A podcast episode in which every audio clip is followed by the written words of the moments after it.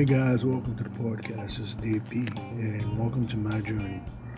Let's begin in the word of prayer.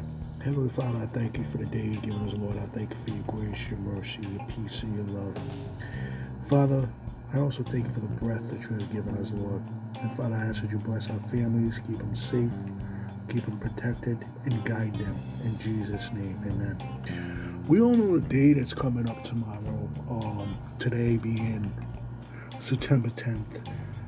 And we all know about what happened 20 years ago um, on September 11th, 2001.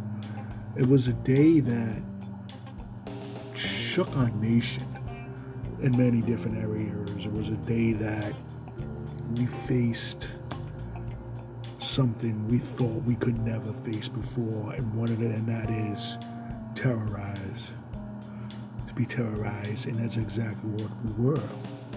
Um, we had the two planes that hit the World Trade Center.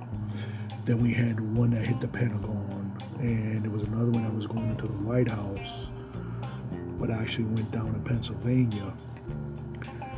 So um, I know it was a tragedy, and a lot of lives were hurt. A lot of lives were lost.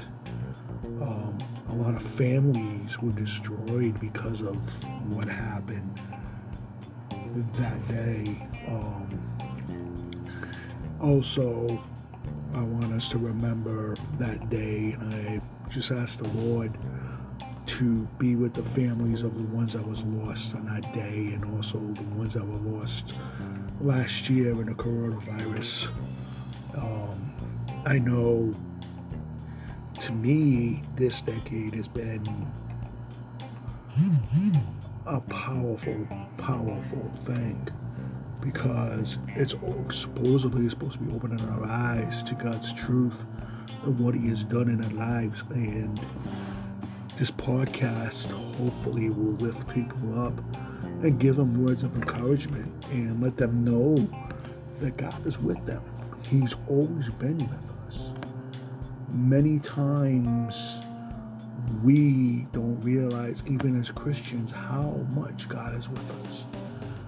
God opened his arms to us in many different areas. One of the scriptures I want to read to you is one of my favorite scriptures, and it's Psalms 46, verse 10. I'm reading out of the ESV, which is the English Standard Version. It says, Be still and know that I am God. I will be exalted among the nations. I will be exalted in the earth. The Lord of hosts is with us. The God of Jacob is our fortress. You know, we think about our lives, we think about different things that go on, and we pray to God and we say, Lord, just do that miracle that happens in our lives. And a lot of times we sit there, I mean, I'm guilty of this. We'll sit there and wait on the Lord say, oh, I'm just waiting on God, just waiting on God. You see, this is something that God showed me recently. Being still does not mean to sit there and do nothing. Guys, we have to get up and do what He's called us to do. We have to realize and see and understand that we are all ministers of the gospel. We are all pastors. We are pastors, maybe not of a church, but we're basically pastors of our family. And we are evangelists to spread God's word. That's what we need to do. We are all considered pastors because of God's love. We are pastors to our families, our children, our wives, even to ourselves.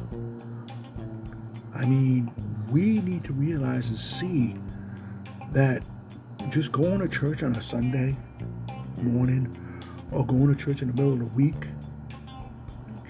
it's not all it is. Sometimes we take the message, we say, oh, that was a good message. Then we walk away and we forget about what the pastor said.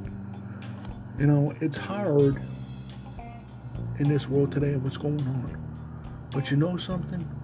With God, it's an easy path.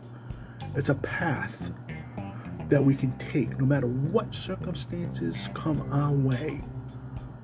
We can keep that focus on Him and allow Him to work in our lives and deal with us and open our eyes to His truth, His love, His way. So think about this the next time you hear a pastor of a church speaking. Gentlemen, you're that pastor. You're the pastor to your family, to your children, to your wives. You are that pastor. Remember, God is love. Jesus loves you. God bless and peace.